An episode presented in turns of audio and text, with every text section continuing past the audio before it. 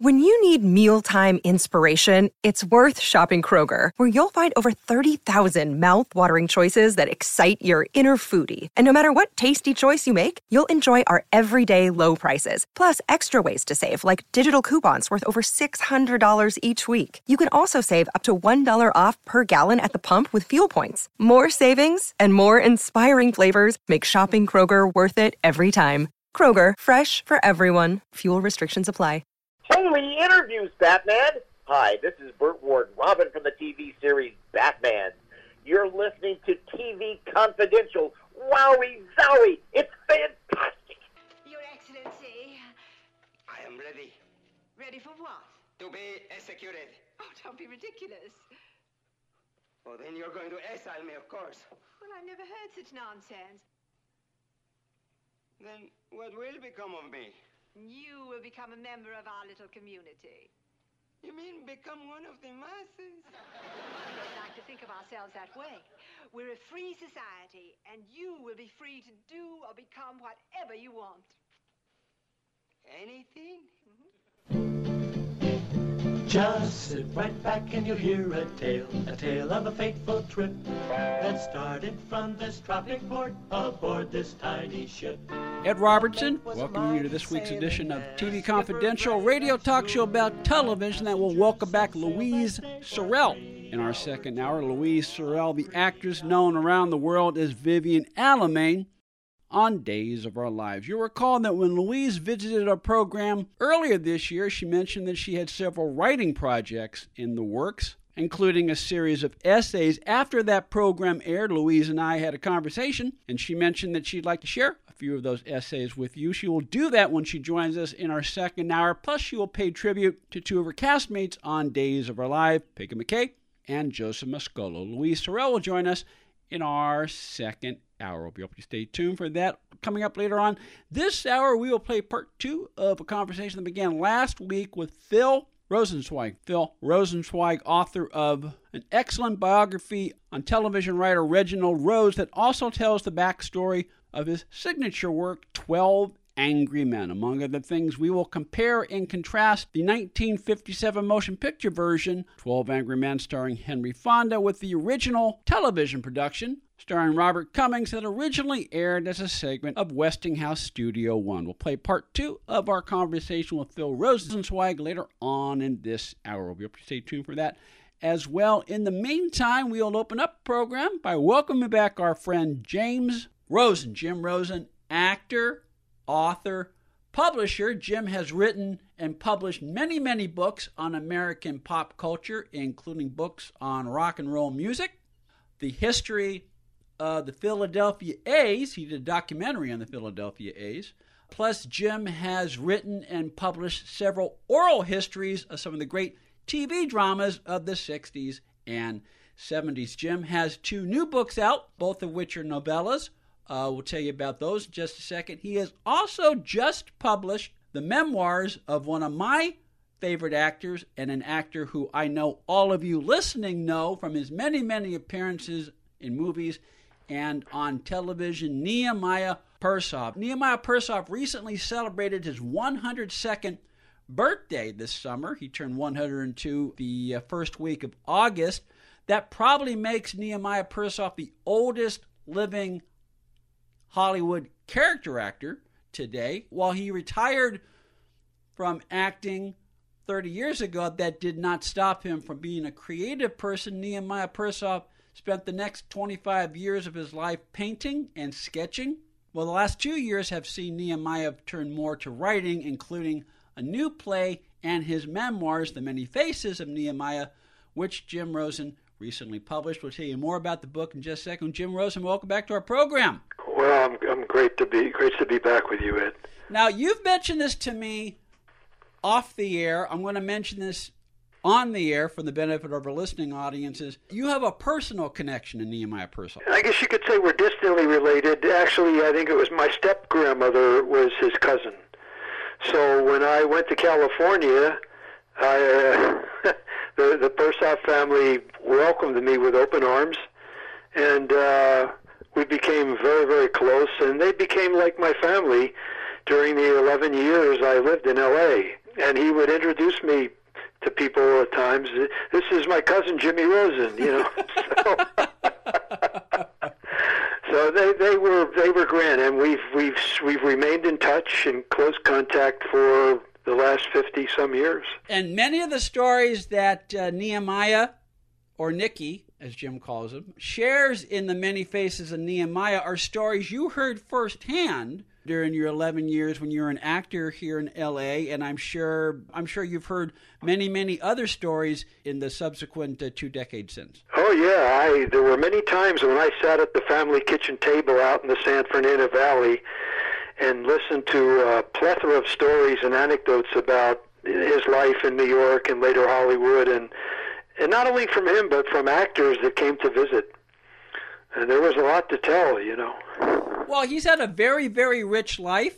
Um, look, mm-hmm. any anybody who comes to this country from another country, that, that that's a perspective that not everybody has and not everybody can understand. And uh, Nick is a great, great storyteller, very, very, very, very vivid, gives you a lot of insight into what it means to be a stranger in a strange land, uh, coming to the U S in the Depression.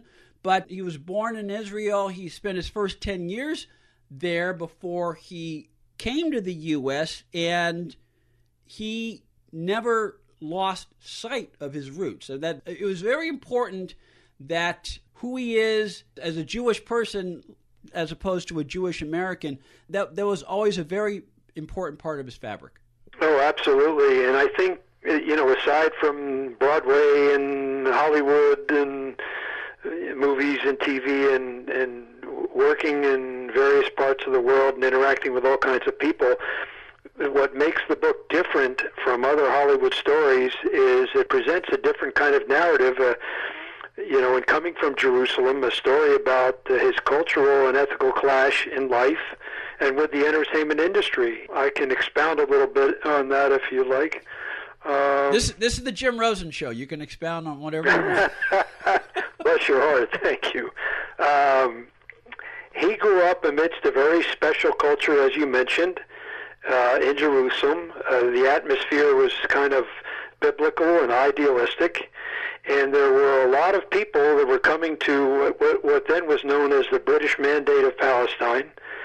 Uh, subsequently, years later, it became the, uh, the State of Israel after the War of Independence. And in Palestine, you had a huge number of, of Jewish people that were coming from places like Poland and Russia, where uh, Jewish folks were severely oppressed and anti-Semitism flourished. So these people that came to Palestine were very idealistic and hungry to build, to prosper, and the idea of Zionism was very prevalent, because that was a movement where the Jew, the Jewish folks felt that they should have a state of their own and be able to live in peace and harmony and, and live with dignity and security. And the reason why they picked Palestine because was because that, you know, thousands of years before, that's where the Israelites were. So it just felt like home to them. There was also a huge uh, Arabic population there. Uh, but they seemed to get along uh, fairly well. Uh, in any event, growing up in an atmosphere like that had a very profound effect on Nick, I think. And uh, he found himself in a kind of a whirlwind of ideas. And as I said, it was, the mindset was somewhat biblical and idealistic. And there was a fraternity between all these, these Jewish people. There were, which brought a, you know, a, a curiosity about life to him and a concern for other people in a way that I think many uh, people of his age in other countries uh, didn't possess. And so you can imagine a boy of, what, seven, eight, nine years old struggling with all these ideas, and then all of a sudden he finds himself on a ship headed for New York with his two older sisters. And he meets all these people from all over the world, you know, the French, the German, the Greek, the British. And these people knew nothing about what was happening in Jerusalem, and they really didn't care. And then he finds himself living in uh, the Williamsburg section of Brooklyn, and most of the boys that he encountered, Jewish and Gentile, who were his age, were far different from the people in Jerusalem. And I think he felt they were more interested in advancing their own fortune than they were in having a pride in being Jewish or a concern for others, a curiosity about life. Uh, so there he was, the only one in the neighborhood from Jerusalem with the name of Nehemiah. The Many Faces of Nehemiah, the memoirs of uh, Nehemiah Persoff, the great character actor Nehemiah Persoff, The Many Faces of Nehemiah, available through Classic T V Series Books dot com, Classic T V Series Books dot com, as well as Amazon dot com, where books are sold online. Stay with us, folks. We'll be right back. Jim Rosin is the publisher of The Many Faces of Nehemiah. He is also a blood relative, and that uh, they are distant co- cousins, and so there's, there's a personal aspect to this, and that you've heard m- these stories many, many times before, and I'm sure it's just great pride, point of pride. And I would imagine it's very good to play a direct role in, in helping Nick share these stories to the public. Oh, absolutely. I, I, I love the man dearly. Um, as I said, his, he and his late wife were so wonderful to me. Uh, I got along very well with the four children, who are all grown now. Um, they truly made me part of the family, and I had no family out there. And I would talk to my parents in Philadelphia, you know, uh, periodically, but I, I really had not much uh, interaction with them. Uh, uh, during that time, so that was very important for me. You needed you needed that, you know, because Hollywood can be a very lonely place, and unlike where I grew up, you didn't walk the streets that much, and you didn't see people. Uh, you had to get in the car and drive great distances. So to have a uh, an attachment to a family out there and have a, a home home base feeling was very important. I would say that some of the actors that I've I've I met in my travels, working with and Uh, with them and, and just casually meeting them at some point through other people. Uh, it was I was very uh, elated to hear what they had to say about Nick, particularly if they work with him. I remember one one man in particular, Milburn Stone, who was uh, Doc, Doc Adams. Doc, yeah, terrific yeah. man. Uh, I remember once in Beverly Hills uh, meeting him, and I told him that my association with Nick, and uh, and. For one moment, he, he he was just like Doc Adams on those twenty years of that series. And he looked at me and he said, well, let me tell you something. He said, you ever want to get an acting lesson, you do a scene with Nicky Persoff. And uh, it, it was a, it was a very nice moment because I could see the affection that he had for him. I remember also when I did the Wagon Train book and talked to Ernest Borgnine, who was a wonderful man, really was. He said to me, he did work with Nicky in a movie, he and Alan Ladd, called The Badlanders.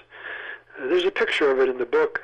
And when he, he found out of my association with him, he said, uh, oh, Nicky, where is he? I said, well, he's in Northern California. He said, I, I want to contact him. So... I, a couple of days later, I happened to talk to Nick. Uh, I said, I, I spoke to Ernest Borgnine. He said he wanted to contact you. He said, yeah, I got a letter from him in the mail today. Ernest Borgnine was like Humphrey Bogart used to say, you know, he was not privy to the lost, to, to uh, what was what was the expression he used? The, he said letter writing was a lost art. Yes. So he used to write letters to people, yeah. like Bogart did, you know, and uh, I just thought that was interesting. Uh, there were others, many others. I know when I did Adam twelve, and I, I said to Marty Milner when we were uh, driving in the car to uh, about to shoot a scene, I said, uh, my cousin Nicky did uh, Route sixty-six. He said, who was that? I said, Nehemiah Persoff. And he, he looked, turned around and looked at me, he did too. he, what, twelve, fourteen years later, fourteen years later, he remembered yeah. that Nick had done two episodes. They happened to be two very memorable shows. But uh, I just thought, and I felt that he had that kind of an impression on people, I think particularly because of his artistic integrity.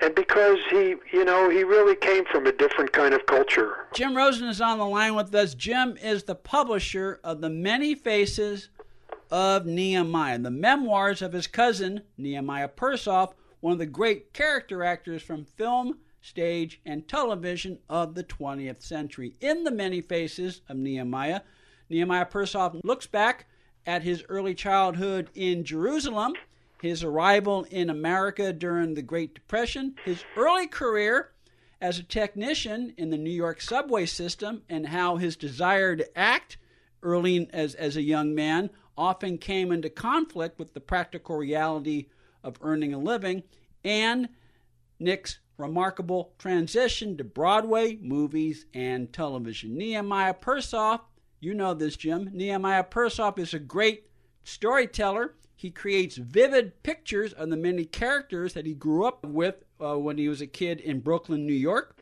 and how he often drew upon those real-life characters whenever he played gangsters in movies and on television. There are a lot of great memories of Nehemiah Persoff working with James Cagney, Humphrey Bogart, Shelley Winters, Boris Karloff, Elia Kazan, Lee Strasberg, John Wayne, Rod Steiger, Marlon Brando, many, many others. The Many Faces of Nehemiah Persoff, available through Classic T V Series Books dot com, Classic T V Series Books dot com, as well as Amazon dot com. I don't remember whether it was Tony Curtis who said this or one of the many directors that Nick worked with Uh, throughout his career, but Nehemiah Persoff could do anything. Comedy, drama, character, leading man. He, what you asked him to do, he could do it and then some. Oh, yeah, yeah. Listen, he would go from a very dramatic role on Route sixty-six or Naked City to playing a uh, an exiled dictator in Gilligan's Island. That's you right, know? that's right, that's right, you know? Yeah, that, that was a classic, that episode where he, uh, he played that character. Um... I think it's. I'd like to mention uh, uh, why, uh, how he really got into this. Growing up in in uh, Williamsburg, in, in Brooklyn, also uh, was a time of a terrible depression, mm-hmm. and the, those hardships added to the conflict that he faced. You know, and so uh, that, in addition to being confronted with the burdens and problems of uh, uh, of someone in in his early teens should not have to face. I think that's why he took refuge in the movie theater. And he would go and spend the whole Saturday watching the cartoons and the film shorts and the movies and the live shows. And then, as, as you were making reference to before, he would come back home, and his parents and his brothers and sisters wanted to know all about the movies that he saw. And he would enact the characters and, and telling the stories, and he really, he found he had a talent for it, and it was very evident because then he would take the stories the following day and embellish and dramatize them more and perform them for all the other kids in the neighborhood. Yeah. Jewish, Italian, Irish, and he garnered quite an audience. So in essence, he, he went from becoming an unwelcome f- uh, foreigner to someone who was accepted and had something to offer. And then I would touch on something you brought up in a conversation we had about a responsibility as an actor. Before we started recording, Jim and I were getting caught up because we haven't talked to each other in a while. And uh, Jim recently appeared at the um, Mid-Atlantic Nostalgia Convention in Maryland, and one of the people that um, appeared that weekend was another old friend, Louis Gossett Junior And uh, Lou, Lou has been on our program a few months ago. And like Nehemiah Persoff, Louis Gossett Junior, throughout his career, he felt a responsibility to approach his craft, and when selecting roles, selecting roles that were true to who he was and who he felt comfortable with as a person, but also he felt a responsibility to his people. In Lou's case, the African-American people. In Nick's case, the Jewish people. Yeah, particularly in the nineteen thirties when he was growing up, the, the you know, you had the advent of the Nazis in Germany, and they vowed to make the world a better place to live in by eliminating the Jewish people. So as a teenager, I think he wondered what he could do to earn a life that Hitler deemed him unworthy of. And he began to believe that if his talent for making people laugh and cry uh, and telling these stories, if nurtured, could qualify him for the gift of life. So I think by the time he was about eighteen, he realized that acting was what he wanted to do, and in the acting profession, actors were in a favored position. He felt they could present ideas to an audience that could change how they felt, change life. And as an actor, he would have that responsibility to convey those ideas to the audience, which was a very important tool to make life better for everyone, and the responsibility that you uh, talked about with me. Jim Rosin is the publisher of The Many Faces of Nehemiah, the memoirs of his cousin, Nehemiah Persoff, one of the greatest character actors in the history of film and television. We'll talk some more, Jim Rosin, after this quick timeout here on T V Confidential. Now, fellow delegates, there comes a time in the life of every business executive when he starts thinking about retirement. No. I'm looking around for somebody to fill my shoes. I've been considering several candidates. For instance, there's a certain party from Chicago, Southside Chapter. Now, some people say he's gotten a little too big for his pants. But I say he's a man who'll go far. Some people say he's gone too far. But I say, you can't keep a good man down. Of course, he's still got a lot to learn. That big noise he made on Saint Valentine's Day, that wasn't very good for public relations. And let them two witnesses get away, that sure was careless.